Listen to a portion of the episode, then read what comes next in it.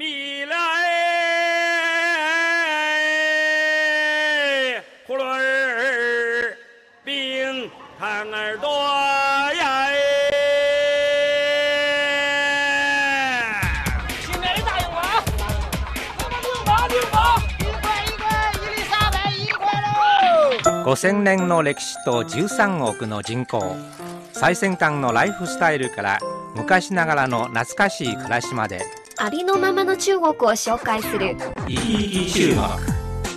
にハオこんにちは。行き来中国の時間となりました。お相手のリュウエリンです。吉野彩子です。さあ局ではこの間あの検診人間ドックが行われました。おうおう健康診断ですね。はいえ毎年この時期ですか？そうですね毎年初夏の5月から5月ぐらいですよねうんいかがでしたか？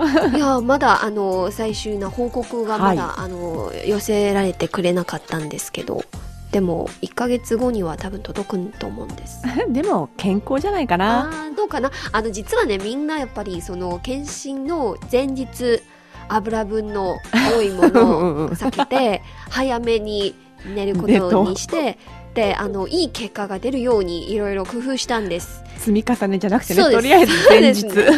でもあの検診が終わったその日の夜はねうん。なんか聞いたところではみんなしゃぶしゃぶとか 焼肉を食べに行ったんですよ我慢してたからねそ。うなんですようやく解放されましたよねね皆さん健康じゃないかなと思いますよ。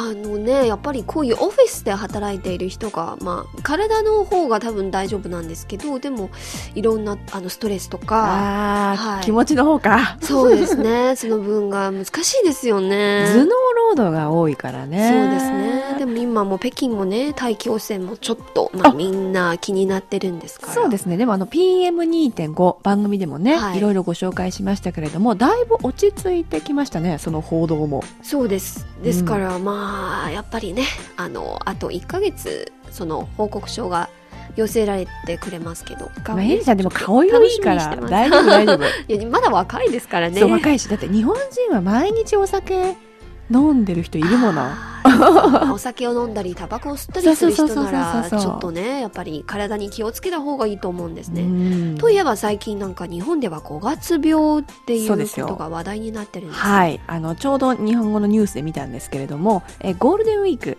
がはい。終わった後で、新入社員の皆さんが長い4月は頑張ってね、はい。フレッシュな気持ちで。でも長い休みをこう挟んではって気がついたら行きたくないなと思う新人社会人はいがいるということだったんですけれどもね。いや中国ではなんかあの休日症候群っていうようなああ同じかもしれない。まあ、うん連休が終わってから気持ち的には仕事に戻りたくないっていうのがあるんですよね。そうですね。でも、それはちょっと、あうんなんか甘えといえば甘えですよね。あそうなんですね。だってほらボランティアで働いてないからさ、ねお金もらえるからね、頑張らないと。そうあお金がないから次の連休はどこに行ったらいいのかなって はい楽しみでね、えーぜひ日本の皆さんも5月病に負けずに頑張っていただきたいと思います。はい、えー、それでは今日の番組に入りましょうはい今日もなんか休日とか休みレジャーと関係のある話題です、はい。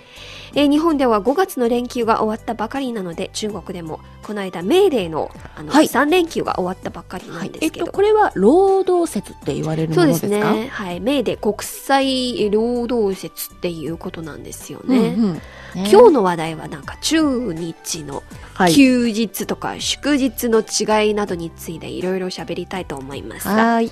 はい、えー中国の休みとレジャーに迫りたいと思います。ぜひ最後までお聞きください。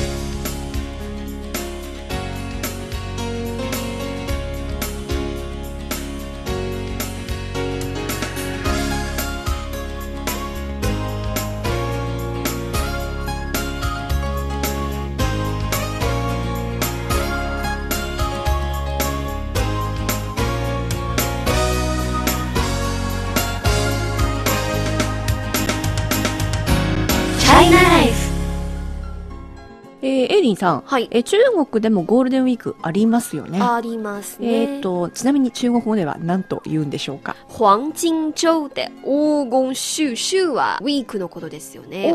黄金は、まあ、金ね。金金ですね。もうではゴールデンウィークをそのまま漢字に当てはめて、はいとただしなんか私はちょっと中国に来て感じるのが日本ほどねゴールデンウィークっていう感じの長い休みがないんじゃないかなと思って。いや中国ではあの今は春節と、えー10月1日の国慶節の、えー連休は7日間1週間あるんですよね、はいはいそれ以外はあ昔は5月のメーデーも7連休あるんですけどでもつい3年前ぐらいかな。あの5月のメーデーは3連休に、えー改められてそして清明節、えー端午の節句そして中秋節もあの3連休という風になりましたよねそうなんですよねなん私が中国に来て思うのはなんか日本の方が休み多いかなって、うんはい、確かに日本の方では休みが多いんじゃないかなと思うんです。さっきエリーさんが言ったように政府の方で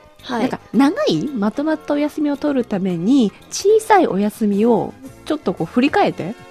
まとめたっていうことなんですよね。そうですね。だから私たちみたいにあんまりこう祝日とかに関係ない人からするとちっちゃい祝日がどんどん取り除かれて、そうなんですね。なんか長い休みにくっつけられてあんまり休んだなって感じがしないんですよね。そうなんですね。しかもこのような3連休は土日も含まれているんですよね。そうなんですね。。で土日も含んでるからえとりあえず、えーどういうふうに休みが決まるのかっていうことなんですけれども、これ本当に面白いんですけど中国のお休みって春節にしても陰暦ですか？旧暦ですね。あ旧暦ね。旧暦。そう。使ってる暦が違うから違いますね。毎年春節お正月が変わるんですよね。はい。例えば今年は1月ですよね。そうですそうです普段ならいつも2月なんですけそうど、だそうでした今年は1月でしたね。だから毎年国務院がえ年度末にえー国務院は日本の内閣に当たるようなものなんですけれども、はいここが年度末にえー次の年の1年間のお休み発表しますよって発表するんですよね。そうですね、まあ、中国では春節も清明節とかあのあと端午の節句中秋節すべて旧暦で数えるんですからですからその具体的、えーどの日になるのか毎年変わってるんですそうそうそうどういうふうに、まあ、土日と合わせて連休になるのか国務院は、うん毎年の年始頃発表するんですでよね。ね。だからもうそれを注意して聞かないとあのカレンダー見てもよくわからないんですよね。わかりづらいですよね。そうそうそうそうそうだから日本みたいにあ今年は例えば重なったから5連休だなとか、はいえー今年はあごめん飛び級だな残念っていうような楽しみないですよね。あらかじめ決められたっていう感じで、中国ではやっぱり、まあ、国土が広いですから、うん。飛び級より、まあ、連休の方がなんか合理的ではないかとみんな思ってますあよね。の移動に時間がかかるからね。そうです。はい。それでその今年の例で言うと今年先ほどエリンさんが言ったように春節が早かった本当にあの1月は働いたのかなって気がしましたねあの春節の前後にはなんか代休を取る人もはいますし、春節のムードに溢れて仕事に集中できないんですよね。気持ちがねもうはい。やっぱりみんなが待ちに待ってる休みなので職場にもねその休みの雰囲気があるんですよね、はい、忘年会とかいろいろあって、はい。まあなんかちゃんと仕事してなかったような気がするんですよね。ね。まあ、こういった中国の事情ね日本の皆さんは関係ないと思っていらっしゃるかもしれませんけれども、はい。えー実はそうでもなくて今年来年にかけてやっぱ中国市場が伸びているので、うん。すごく中国にあの進出したいって企業増えてるらしいんですね。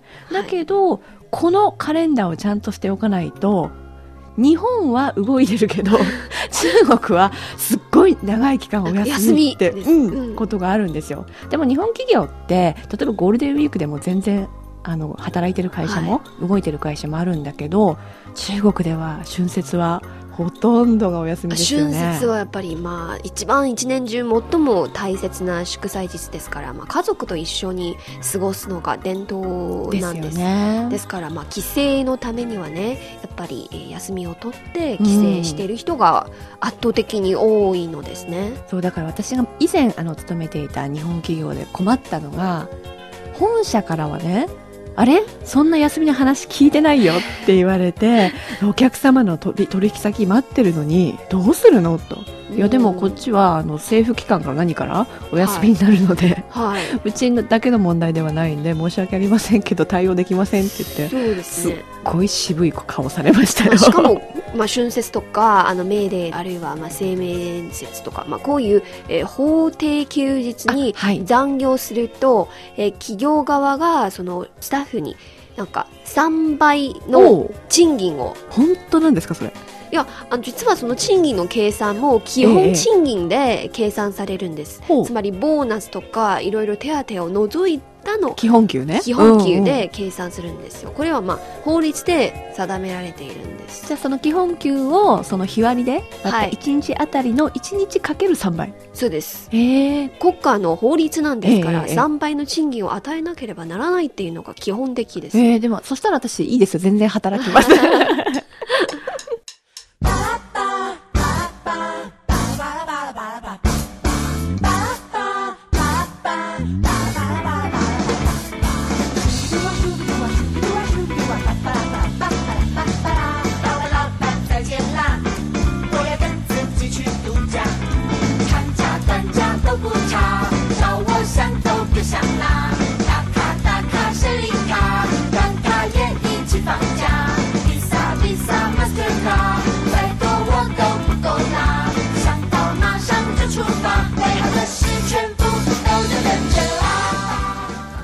の放送は北京放送中国国際放送局の日本語番組「いきいき中国」です。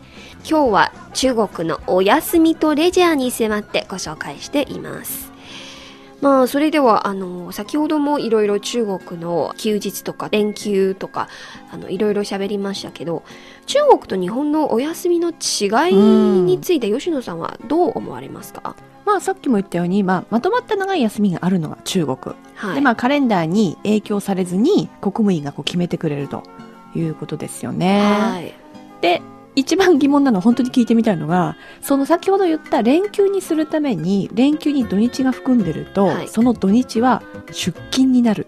そうですね。え、元々の土日が出勤日となり、はい。えそして、例えば月曜日からえ水曜日までの3連休は、うんうんまあ、連休になるっていうようなケースがよくあるんですよ。そう。だからなんかこうラッキー感とかお得感がないっていうか。まあ、時には、うん。7日間連続出勤する時もあるんですよ。そうなんですよねそうだから長いこう後ろの休みのために週末はあえてこう出勤するっていうのがねどうもこう私としては納得いかないんですよね。そうなんですか、うん。でも私たちのような仕事なら普段も週末にはよく出勤してるんですよね、そうだから私はよくあの出勤の地下鉄の人手の多いか少ないかで あそうかそうか今日はあの振り替えのための出勤日だなとかいろいろ感じますね、はそれからね私中国がすごいなと思うのはあの携帯電話はい。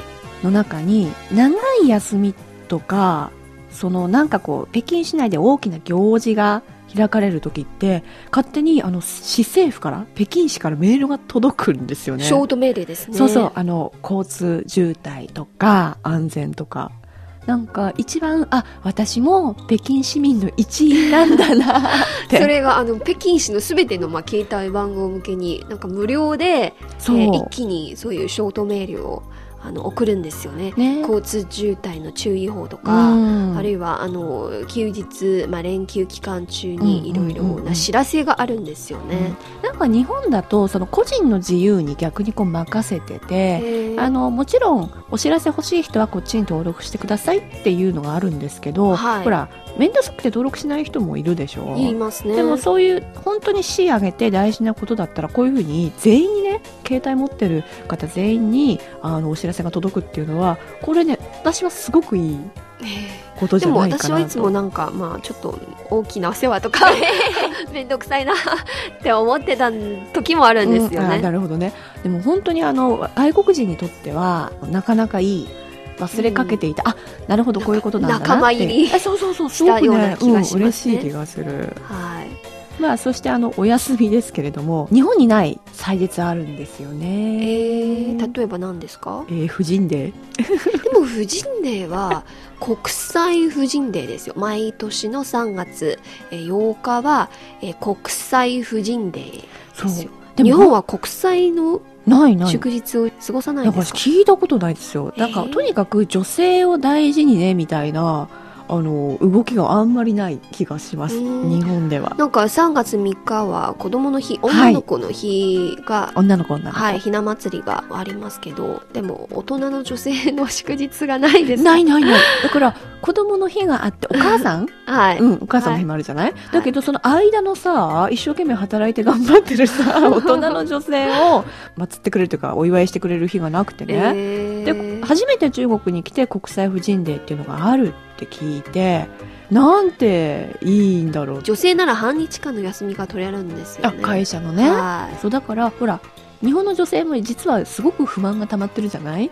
でこれ、国際的な祝日なんですよ。そうなのだ。から日本もねこれ導入した方がいいんじゃないかなとそうですよ。というのは日本も国際ルールに従ってくださいよ。これいいと思うのはね半日休みになるじゃない、はい。そしたら女性何するかって言ったら多分 ショッピングすると思うんだよね。そう。だかはら中国でも国際婦人デーを記念した女性向けのセールがね、はい。たくさん行われていますのでこれはぜひ日本に取り入れてほしい祝日かなそうなんですね。はい。あとあのまあエリーさんも私ももうダメですけれども青年の日？はい。青年の日5月4日ですね。はいほとんどは半日間、あの、休みとは言えないんですよね。いろんなイベントとかあるんですよ。学校の活動、例えばスピーチコンテストとか、うんうんうんうんあるいはどこかへ、あの、記念館を、あの、見学するとか。なんか中国ならではって気がしますねエリーさんはなんか日本の休みでこの休みいいなと思うのあります？ありますね。あの、海の日なんですよね。え海の日？へえ、7月かな？一日休んだりしてみんなう海辺遊んだり。それがいいんですね。まあ、大自然への愛を表すような祝日なんですよね。中国にはなんか森の日とかも海の日なんかないんですよね。でもなんか食事の日ってあるよねなんかあ、植樹の日があります。ね3月12日。でも休みはないんですね。ただ、あの、みんなね、いろんなイベントで木を植えたりするんですけど。えー、まあ祝日であってもやっぱり休みじゃないとねあんまり意味がないですから、はい、そうですね。じゃあ中国の人はねそのお休みをどうやって過ごしているのかということをえ後半え見ていきたいと思います。想躺在阳光里转来转去，不想接电话的天气，忘了怎么整理，我懒得回忆，无法回首，不想继续，多了太多说明。少了感情，模糊了焦点的问题。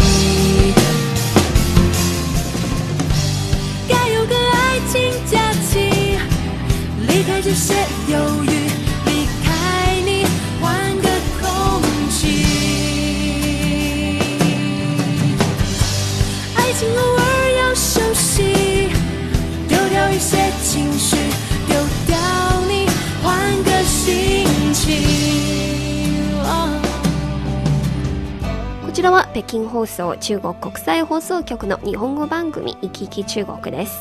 チャイナライフ今日の話題は中国のお休みとレジャーです。エリーさん、はいえー中国の人っていうのは今何をしてお休みを過ごしているのかということで調べてみたら海外旅行すごいですねうんそうですね特に7連休の方はいになると、えー海外旅行に出かける人が圧倒的に多いですね。ちなみにエリーさんは海外旅行は？そうですね。私はヨーロッパとエジプトへ行ったことがえあるんです、ー、どうでしたか？ツアーですから。ああそっかツアーか、はい、うんうん。まあいろいろ心配事もなく。て 安心してい安心して行きましたよね、えーえーここにですね、ちょっと CRI のニュースからなんですけれども、えー中国旅行研究院国際所の報告によりますと、2011年、中国人の外国観光の数、延べ、えー7025万人。うんこれね、すごいですねすごいんですよ。アメリカの1.2倍。いやそしてなんと、日本の3.5倍なんですよ。ー日本を訪れている中国人もどんどん増えているんですよねそうそうそうそう。なんだけれども、やっぱり、ほら、日本も、すごく日本人の海外旅行が増えた時期がありましたけれども、中国はもうその3倍ですよ。うん。数にすると、えー7800万人っていう形で、で、今年はですね、800億ドルぐらいその消費額がいくんじゃないかと見られててもね。そうですね。どこかの、えーデータで見ましたが一人の中国人が海外旅行へ出かけると、えー、一人当たりの平均消費額はは2万元程度ですよ、うわー結構使うっていうか私たちのやっぱお給料から考えるとやっぱりかなり高額な買い物じゃないですか。まあ、あの中国では今一部の商品が関税を含むと海外で買うのが買い得ですよ。この間のなんか贅沢品の話題についても、はいうんうん。紹介したことがあるんです、まあ、むしろ節約のつもりで海外でどんどん買っているんじゃないかなと思うんです。確かにね。だから本当に今みんな世界がはい。中国に期待してるということで日本もあの大震災はいの後でやっぱり中国の人にたくさん来てもらおうということであのいろいろ政策をしてこの間はお花見ツアーがあの人気だったんですよね。そうですね。今年のあ、まあ、お花見のぐらい、まあ、4月ぐらい私の友達の中にも何人かはい。日本へ、あの旅行しました。うんしかも、なんか今個人向けの観光も開放されましたよね。そうですね。とそのビザの緩和ということですよね。しかしそんな日本にライバルがどんどん出てきています え実はですねアメリカそれからオーストラリアイギリスなどがもう中国人を対象とするビザ制度の簡素化、そして緩和化の手続きに入っています。もうはい強力なライバルが現れてきてるんですよね、そうですね、まあ、確かにアメリカで、まあ、個人で行くとなんかあの免許で簡単に、えー変えることもできますし、うん車をレンタルすることも便利だしそういう面では若い人個人旅行を楽しんでいる人たちがアメリカとかオーストラリアを選んでいる人が多かったですね。そうですねなんか多分日本にいると日本と中国ってこう1対1だけで考えてしまうんですけどだから日本を好きだよっていう人がこういると日本人ってただそれだけで嬉しくなるんですけど、うん実は、あのデータによると中国の人が最も行きたいと思ってるナンバーワンは実はヨーロッパなんですよね。いやそれはそうです。私最初の海外旅行あ仕事は別として仕事は最初い行った外国は日本ですよね、で自分の海外旅行最初はやっぱりヨーロッパを選びましたよね。そう。だからまあ春はお花見という目的がありましたけれども今後ヨーロッパあるいはアメリカといったところのビザの緩和が進めばね、はい。やっぱり日本に来る中国人はそれほどあの多くはないので日本も努力が必要かなと私は日本人として 思いましたね。まあ、中国人から見ると多分日本は同じアジアの国ですから、ううなんかう、まあ、文字も多少使っているんですから日本へ行くとあんまり外国行ったような気持ちがしませんですよね、うんうん。ヨーロッパへ行くとなんか、まあ、ヨーロッパとかアメリカとかあ外国だなっていうような。確かに実感があるんわかるわかる。私もじゃあちなみにヘリーさん今どこに行ってみたいですか？私？あ今はなんかどこかの海辺の島とかあーリラックス。モルディブとか、うんうんうん。はいリゾートね。のようなところがいいと思うんですよ私はねあのトルコかな。えー、そうなんです。どうして？なんかそのヨーロッパとこうアジアのこう融合するはいはいはいはい感じなんのか文化そうそうそうそのう。いろんに融合しているところですよね、うん、なんかそういうとこ行ってみたいですけど、うん。まあこういったようにやっぱり日本の魅力をねどう訴えていくかっていうのはちょっとこれから厳しくなるんじゃないかなと思っています。はい。まあ今日は中国のお休みとレジャーについてまあいろいろご紹介しました皆さんいかがでしたでしょうか、えー、リスナーの皆さんも中国を訪れた方がいらっしゃると思いますが、えー中国を訪れたえー感想などもぜひお便りで教えてください、はい、お待ちしています。それでは、えー今日の番組はここまでにしましょうナビゲーターはリュウエリンと吉野彩子でした。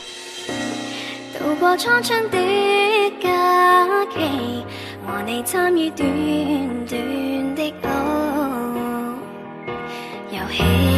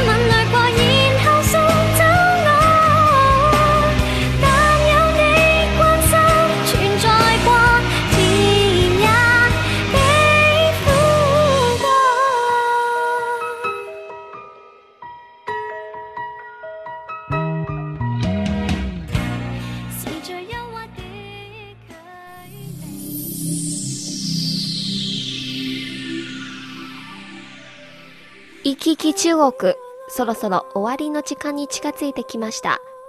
この番組をお聞きになって何かご意見やご感想がございましたら、ぜひメールやお便りをください。